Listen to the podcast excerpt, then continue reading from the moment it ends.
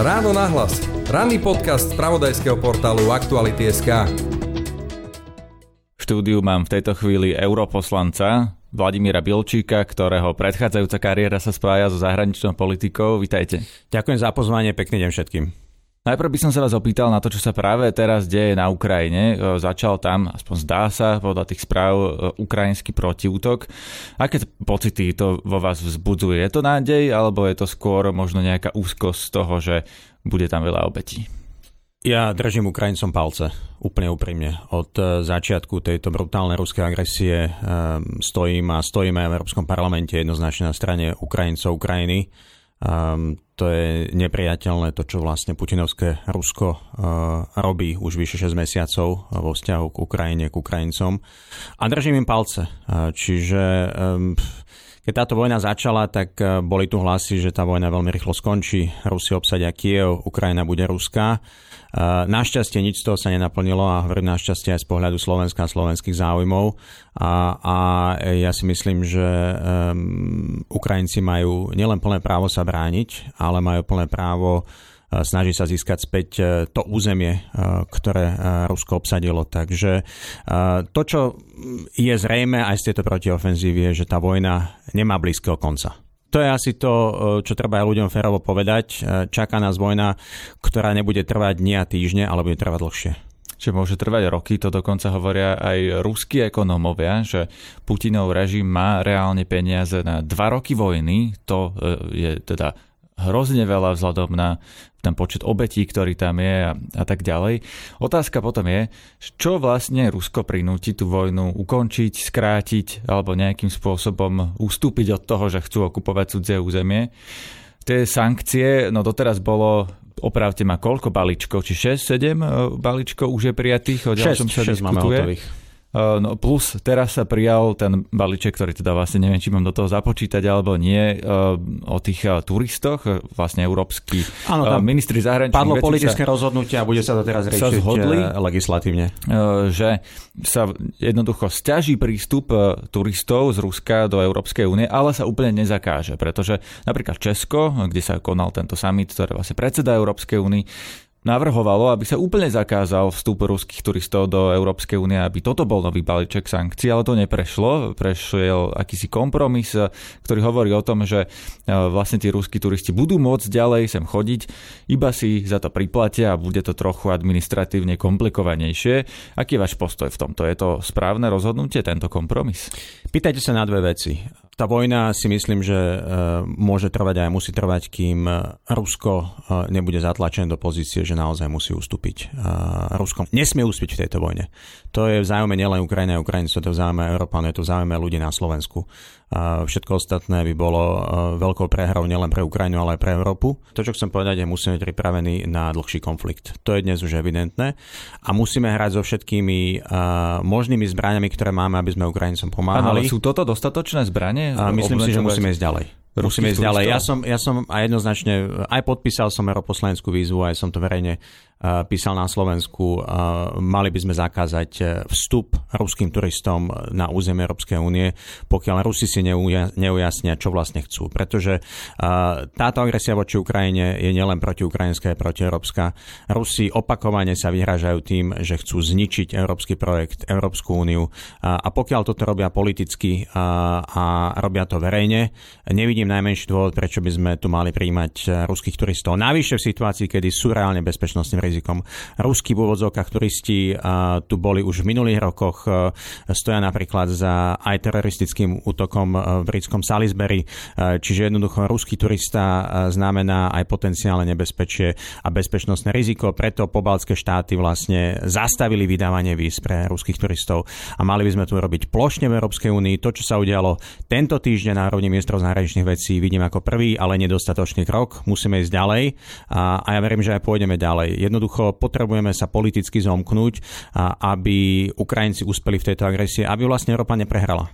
Rozumiem, ale je toto vôbec krok k nejakým smerom, ktorý je vôbec dostatočný, lebo ísť na to cez ruských turistov, e, nie je to začínanie z opačného konca, lebo čo tí bežní Rusi e, môžu urobiť s Putinovým režimom, keď to je vlastne diktatúra, autokracia riadená z hora? Myslím si, že bežní ľudia môžu robiť veľmi veľa. To sme videli aj v čase bývalého Československa. Mali sme tu komunistický režim niekoľko desaťročia Uh, áno, uh, vždy to chce veľkú odvahu, ale je to aj o postoji tých bežných ľudí. Uh, takže myslím si, že toto je jeden z mnohých častí, jedna z mnohých častí, jeden z mnohých elementov, ako ísť na to. Samozrejme nie je to jediná vec, ale my sa potrebujeme brániť a chrániť a ja nevidím najmenší dôvod, aby sme tu pušťali ruských turistov v tejto situácii. V situácii, kedy Rusko chce ničiť nás ako projekt, ako politické spoločenstvo, tak nevidím nevidím na to najmenší dôvod a myslím si, že je to jedna, jedna z tých vecí v tej mozaike, ktorá môže a musí pomôcť. Naražam skôr na to, že ekonómovia tvrdia, že efektívnejšie by bolo na to ísť cez energie a energie, teda už je tu balíček sankcií, ktorý hovorí aj o energiách, ale vlastne z neho platia výnimky. Aj Slovensko má výnimku, aj na ruskú ropu. Ďalej berieme ruský plyn, robia to mnohé európske krajiny. Najväčší bojovník za zachovanie vlastne dodávok energií z Ruska je maďarský premiér Viktor Orbán. Ako sa v Európskej únii, v Bruseli, pozerá toto európske spoločenstvo na to, akým spôsobom my vlastne hľadáme výnimky, aby sme mohli ďalej financovať ruskú vojnu? Tá ruská agresia prišla pre mnohých ako šok a boli sme e, na e, túto situáciu nepripravení. E, a potrebujeme čeliť realite. V Európe máme po x rokoch reálnu skutočnú vojnu, tá vojna sa nás dotýka a bude sa nás týkať. A, a tá vojna nás všetkých bude niečo stáť. A toto treba povedať ľuďom veľmi otvorene na rovinu. Jednoducho uh, je to tak.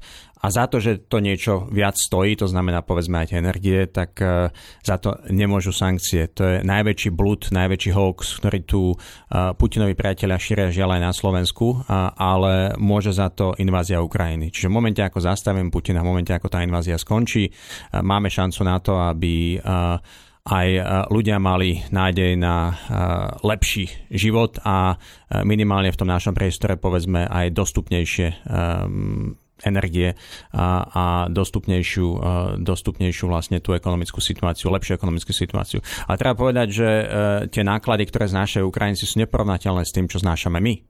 Eh, Ukrajinci sú masovo zabíjani, ich krajina je obrovským spôsobom ničená, tá obnova nás bude stať veľmi veľké peniaze a bude trvať dlho. Eh, čiže to, čo pociťujeme my ako dôsledky tej vojny, je maličko v porovnaní s tým, eh, čo sa deje na Ukrajine. A toto takisto treba mať v celom tom kontexte. Áno, vojna, vojna nikdy nie je pekná, ale potrebujeme tú vojnu ukončiť a ukončiť ju tak, aby sme z nej vyšli víťazné. A súhlasím s vami. Tu vás preruším, lebo keď by ste toto hovorili nejakému slovenskému dôchodcovi, uh-huh. ktorý kúri plynom, plynom a dá väčšinu svojho dôchodku na plyn, tak by vám mohol odpovedať, že ale veď to nie je moja vojna. E, mňa to nezaujíma. Ja chcem žiť svoj život a chcem e, si užívať svoj dôchodok a nie dať väčšinu na kúrenie. Čiže preto je možno lepšie, aby Ukrajina ustúpila a nechala Rusku e, čas územia. A o čo lepšie by sa mal ten slovenský dôchodca, keby to Rusko končilo v Užhorode a bolo na Slovensko neslovensko-ukrajinských hraniciach. O čo lepšie by sa mal. No, skúste na to odpovedať. No, e, myslím si, že tá vojna sa nás jednoznačne týka. A to, že ten slovenský dôchodca mal doteraz e, e, oveľa lepší život, ako povedzme aj ten ukrajinský alebo ruský dôchodca súvisí s tým, že sme v nejakom spoločenstve štátov, krajín, ktoré sú najvyspelejšie naozaj na svete. Slovensko sa medzi ne zaradilo, zaradilo sa medzi ne úspešne a, vďaka tomu máme relatívne pokojný, mierový a aj slušný život väčšina ľudí na Slovensku. Napriek tomu, že samozrejme vždy sa dá žiť lepšie, vždy môžeme byť aj bohatší a treba sa o to usilovať, ale Rusko to ničí. Rusko to ničí, ničí to dnes na Ukrajine a pokiaľ by Ukrajinci ustúpili tak to môže zajtra ničiť na Slovensku. A Rusi sa tým netaja. Rusi hovoria o tom, že pokiaľ uspejú na Ukrajine, pôjdu ďalej. Pôjdu ďalej smerom na Európsku úniu. V ruských médiách je otvorená diskusia o tom, ako nápadnú Polsko, ako e, môže byť aj priestor Československa tým ďalším, ako môžu byť povalské štáty ďalšie. Jednoducho Rusko e, dnes otvorene hovorí o vojne a konflikte nielen s Ukrajinou, ale s Európou. E, čiže z môjho pohľadu bezpečnosť je prvorada a žiaľ treba áno vysvetliť ľuďom, že niečo nás to bude stáť a myslím si, že dnes je povinnosťou aj vlády a aj európske inštitúcie, preto sa teším, že sa budeme baviť o tom, ako zastropovať napríklad ceny energie v rámci celého európskeho priestoru, aby tí, ktorí sú najzraniteľnejší, dostali nejakú pomoc. Dostali ju od štátu, dostali ju od európskych inštitúcií, to je našou úlohou ako európskych politikov. A treba ľuďom povedať otvorene, áno, tá situácia bude ťažšia, bude zložitejšia, ale ak by sme ustúpili k Putinovi, tak bude stokrát horšia. No a tie európske riešenia, vy ste tu naznačili teraz nejaké zastropovanie cien energií na európskej úrovni, hovorí sa to, o tom v mnohých štátoch. Je to e, konec koncov požiadavka Olano na SAS e, teraz v aktuálnej kríze. Tento podcast nahrávame v piatok, v pondelok sa zrejme už dozvieme o tom, či SAS tomu vyhovie alebo naopak odchádza z vlády a z tohto sa vlastne nič neodohrá, ale o tom neskôr to európske riešenie, ktoré naznačujete, že by sa mohli zastropovať ceny energii v celej Európe, to je nejaké realistické? Pozrite sa, odpude o tom debata teraz v polovici septembra. Uh, tých riešení je viacero. Jedna z vecí, ktorá myslím si, že sa asi prekope, je spôsob, ako vlastne funguje trh s energiami, trh s elektrickou energiou. Ten sa dlhodobo odvíja od aj cien zemného plynu a, a keďže ten plyn je dnes e, nástrojom ruskej agresie a ruskej vojny, tak asi e, predpokladám, že niektoré tie princípy, na základe ktorých ten, ten trh funguje, sa zmenia. A to bude súčasťou aj istej európskej pomoci v súvislosti s e, tými cenami, ktoré, ktoré nás čakajú. Ale pozrite sa, um, Nezatvárame si oči pred realitou.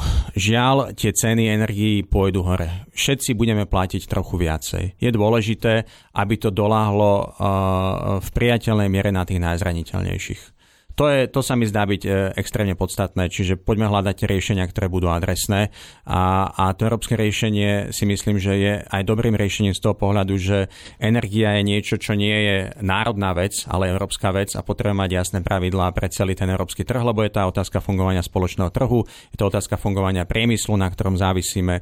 A, a vrátim sa k tej vašej pôvodnej otázke. A, a, áno, tá vojna nás, nás um, všetkých zaskočila e, v niečom, lebo neboli sme na to plne pripravení a, a tá naša závislosť od energetických zdrojov e, z Ruska je vysoká.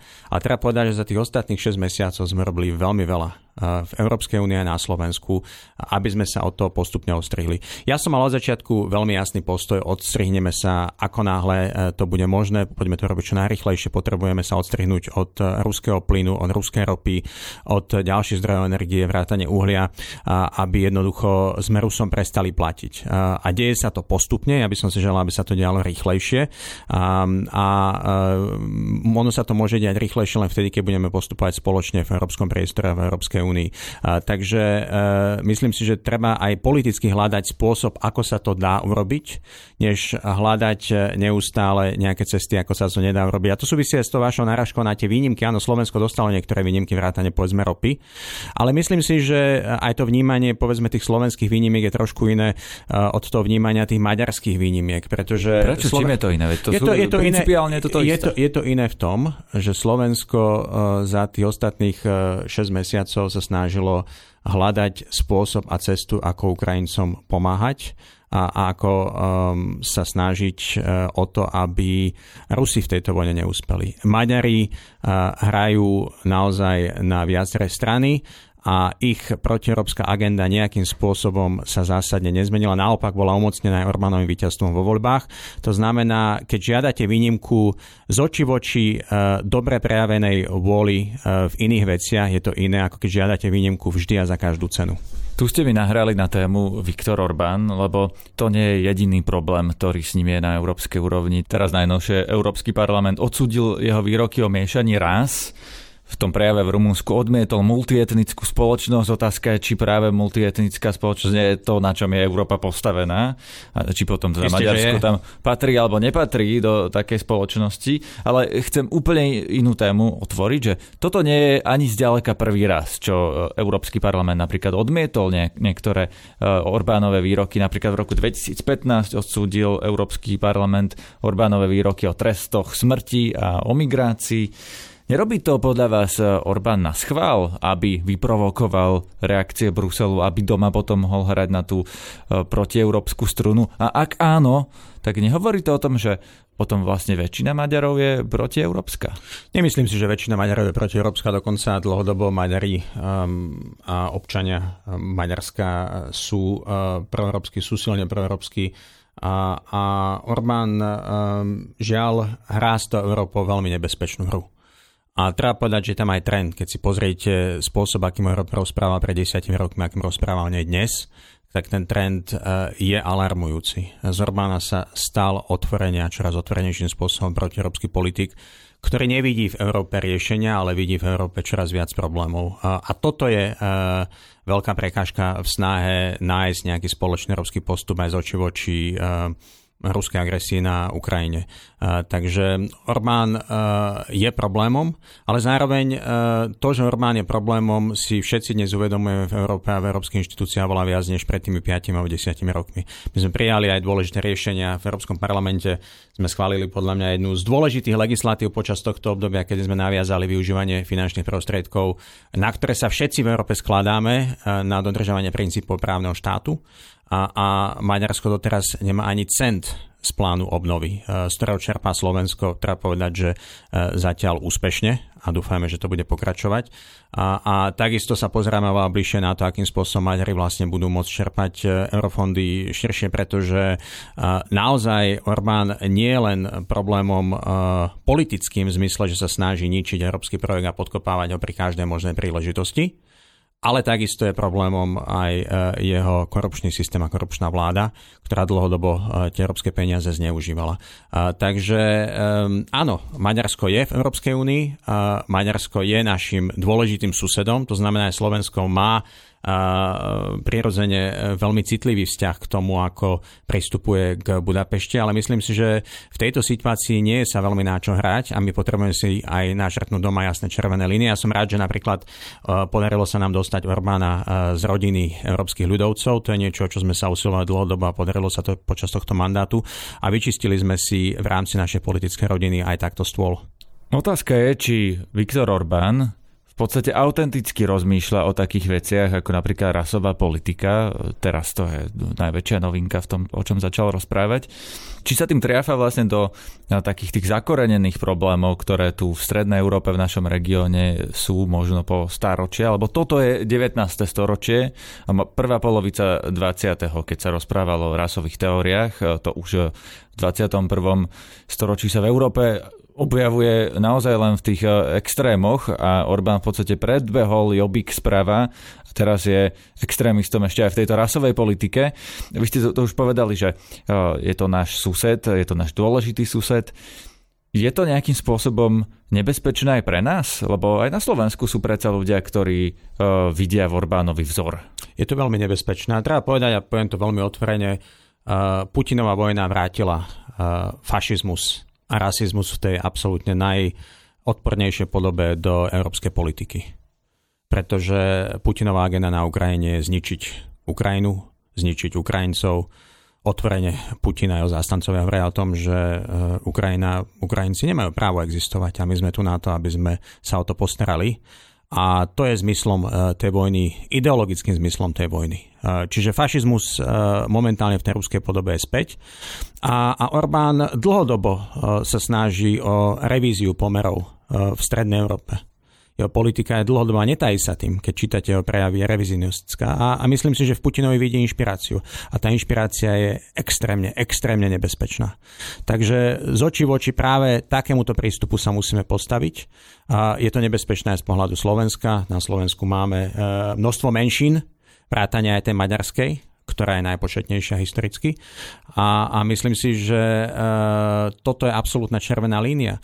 A, a celý európsky projekt od konca druhej svetovej vojny je založený na snahe o to, aby rôzne rasy, etnické skupiny, jazykové skupiny vedeli existovať spoločne e, v jednom politickom priestore a Orbán sa snaží o presný opak, o prekopanie tohto, o podkopanie tohto. E, čiže ja to vidím ako niečo, čo je extrémne nebezpečné. Nehovoríme, že to patrí do 19. storočia. Žiaľ, tieto myšlienky sú tu vždy, boli tu vždy, môžu tu byť vždy. Dnes vidíme, že to 19. storočie naplno späť v zmysle ruská agresie voči Ukrajine a, a um, pokiaľ Rusko bude úspešné v tomto ťažení, tak to presne také hlasy, aké počujeme z Budapešti, môže ešte viac podporiť a môže ich podporiť povedzme aj na Slovensku, kde máme dnes dosť revizionistov aj vo vzťahu k slovenskému štátu, aj vo vzťahu k tým, ktorí by radi videli inšpiráciu v Orbánovej politike. Vy ste expert na, alebo máte to na starosti aj v Európskom parlamente, e, na vstup ďalších krajín do Európskej únie, ďalších kandidátskych, a to hlavne krajín z Balkánu. Podľa vás e, je tam niekto, kto by mal vstúpiť do Európskej únie, alebo e, to môže byť ďalšia potenciálna nástraha, že keby sme prijali napríklad nejaké Srbsko, ktoré tiež hrá aj na tú ruskú stranu. Či by sme vlastne neprijali medzi seba ďalšieho Orbána, ktorý, obrazne ďalšieho Orbána, v podstate Vučiča teraz, ale nebáme sa konkrétne o, o ňom, ale skôr o prístupe Srbska alebo prístupe ďalších balkánskych krajín. Nevzali by sme si medzi seba ďalšieho trojského konia, ktorý bude znova blokovať všetko, čo by Európska únia, na čom by sa chcela spoločne zhodnúť? Myslím si, že um, aj tá skúsenosť uh, fungovania z 27.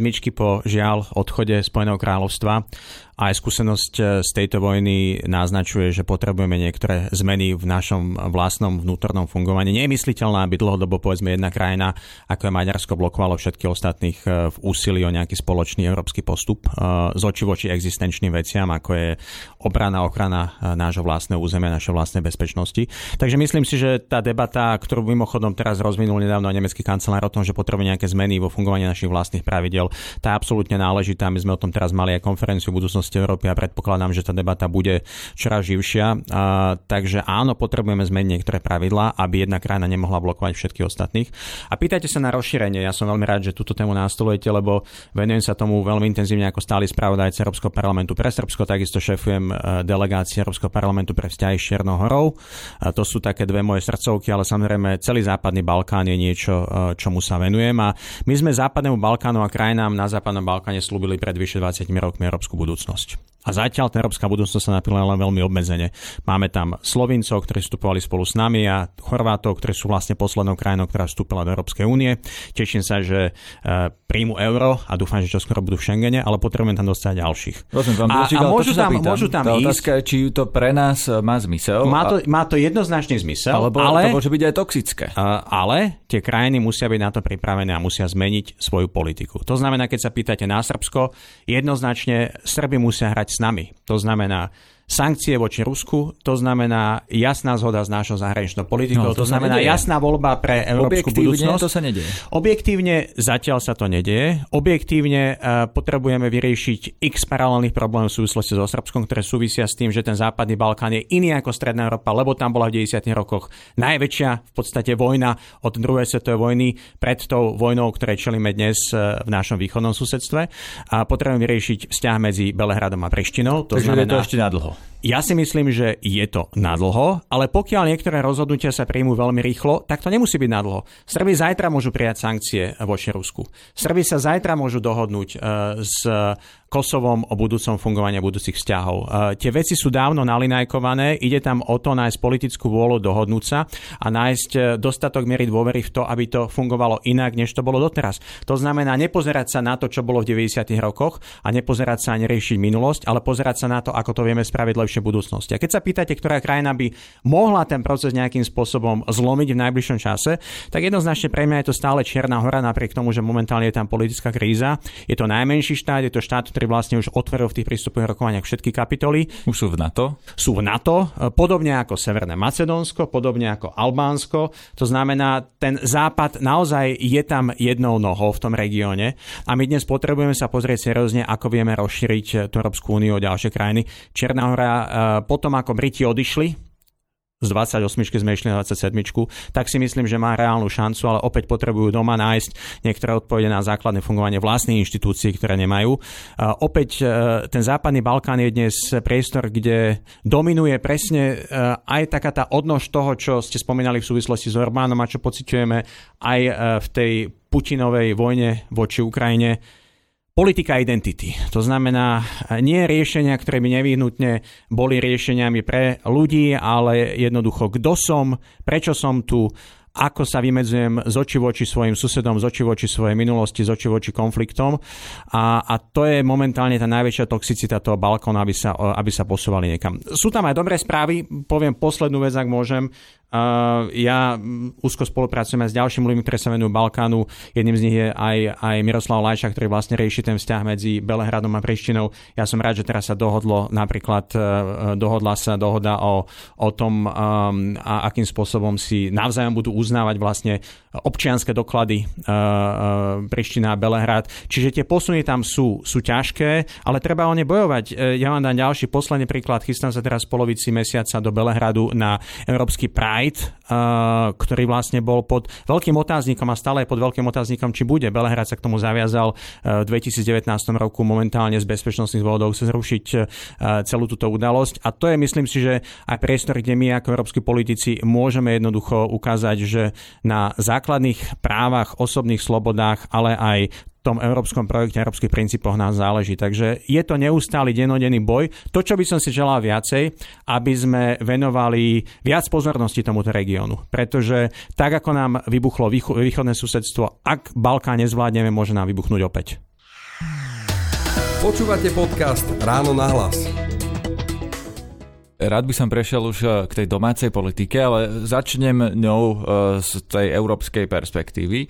Vy ste sa napríklad zasadzovali za to, aby Smer nebol už e, členom, alebo teda kampaňujete za to, aby Smer nebol členom európskych socialistov, ktorí sa vlastne volajú progresívci v Európskom parlamente. To si povedzme na rovinu. Smer je členom Európskej progresívnej A nemá dnes s nimi nič spoločné. Áno, ideologicky je zrejme úplne niekde opačne, ale stále je tam členom.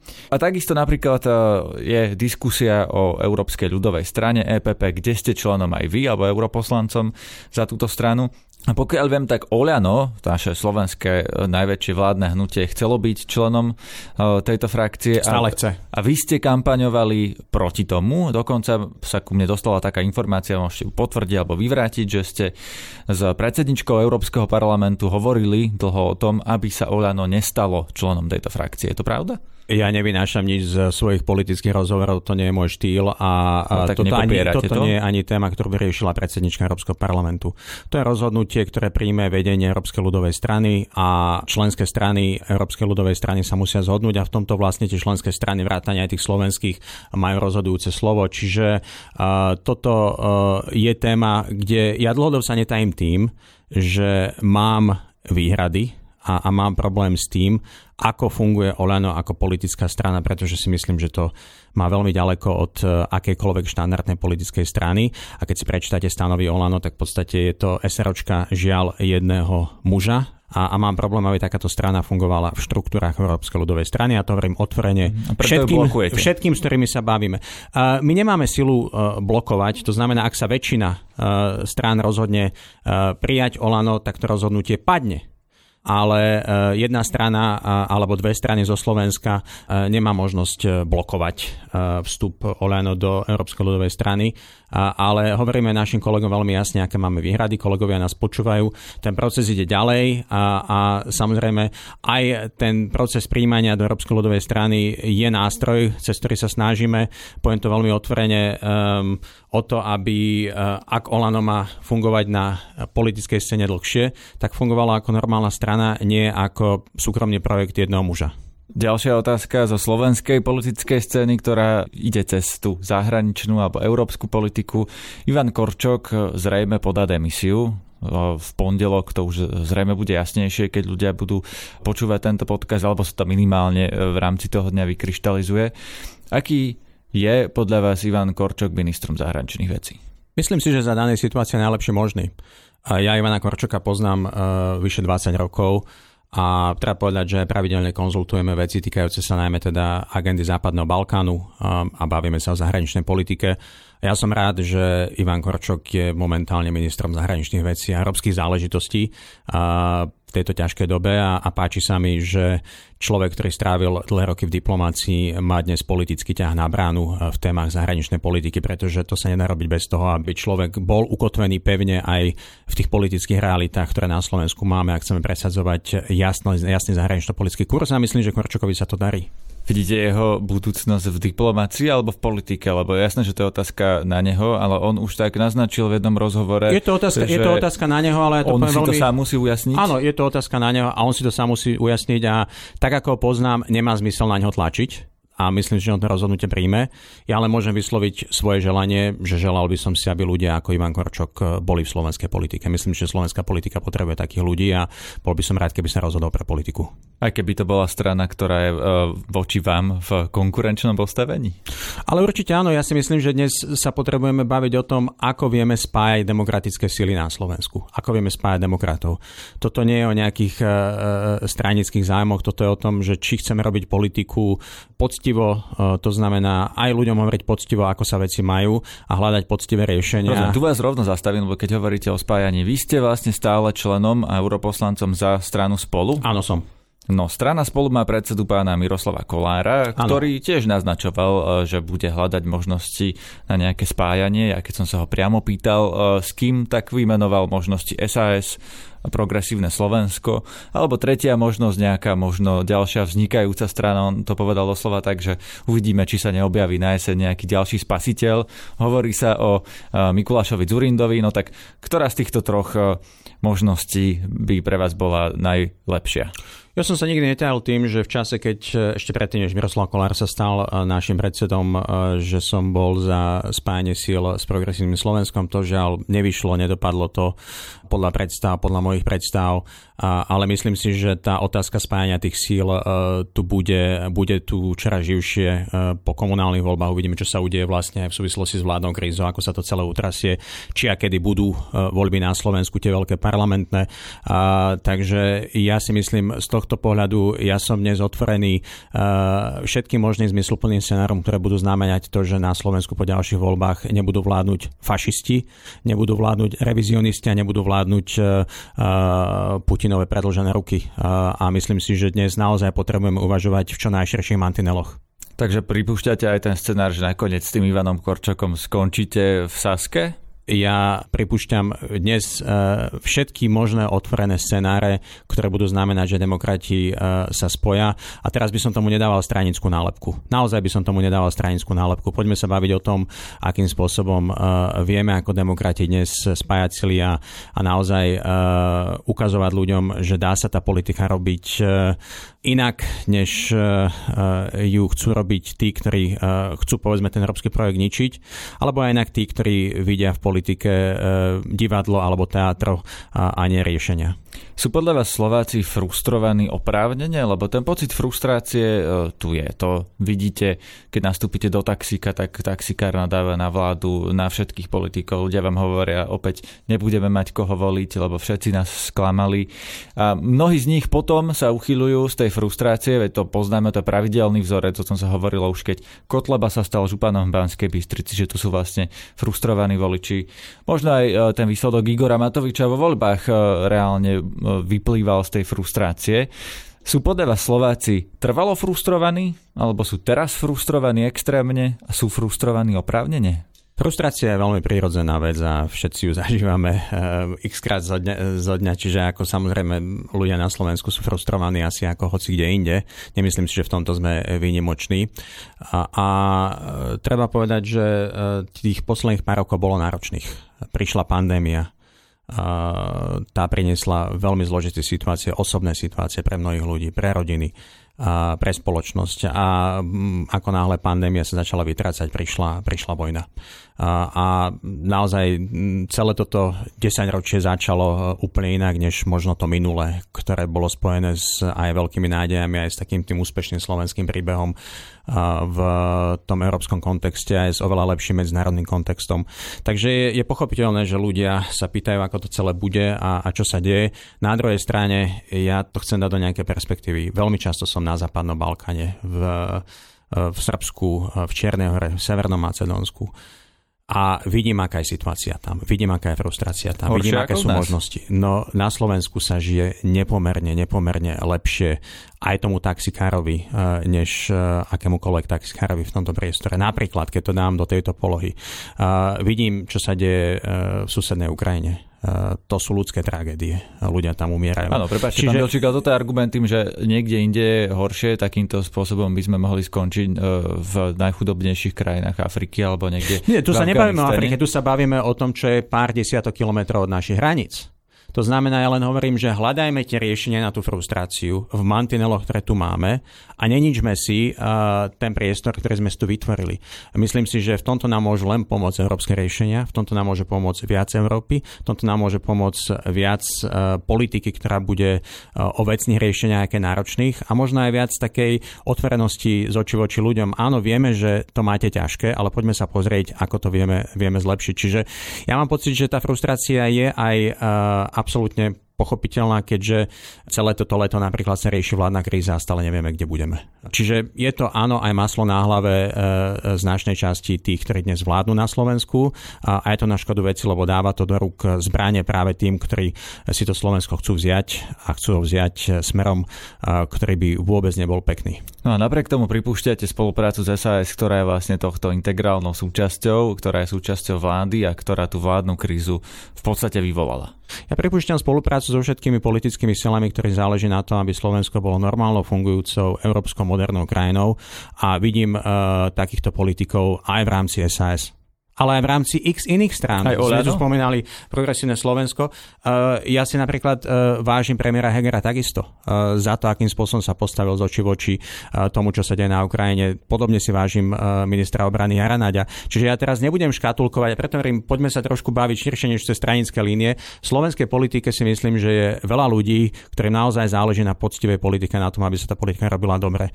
Mám ale problém, a preto sa vrátim aj k tej mojej vete o tom, ako Olano dnes nie je pripravené na vstup do Európskej ľudovej strany, že na tých najvyšších poschodiach tej politiky e, dnes e, nie som presvedčený, že sú ľudia v tej stranickej politike, ktorí majú toto ako prioritu číslo jeden. Ďakujem za rozhovor, to bol europoslanec Vladimír Bilčík. Ďakujem vám pekne za pozvanie, pekný deň.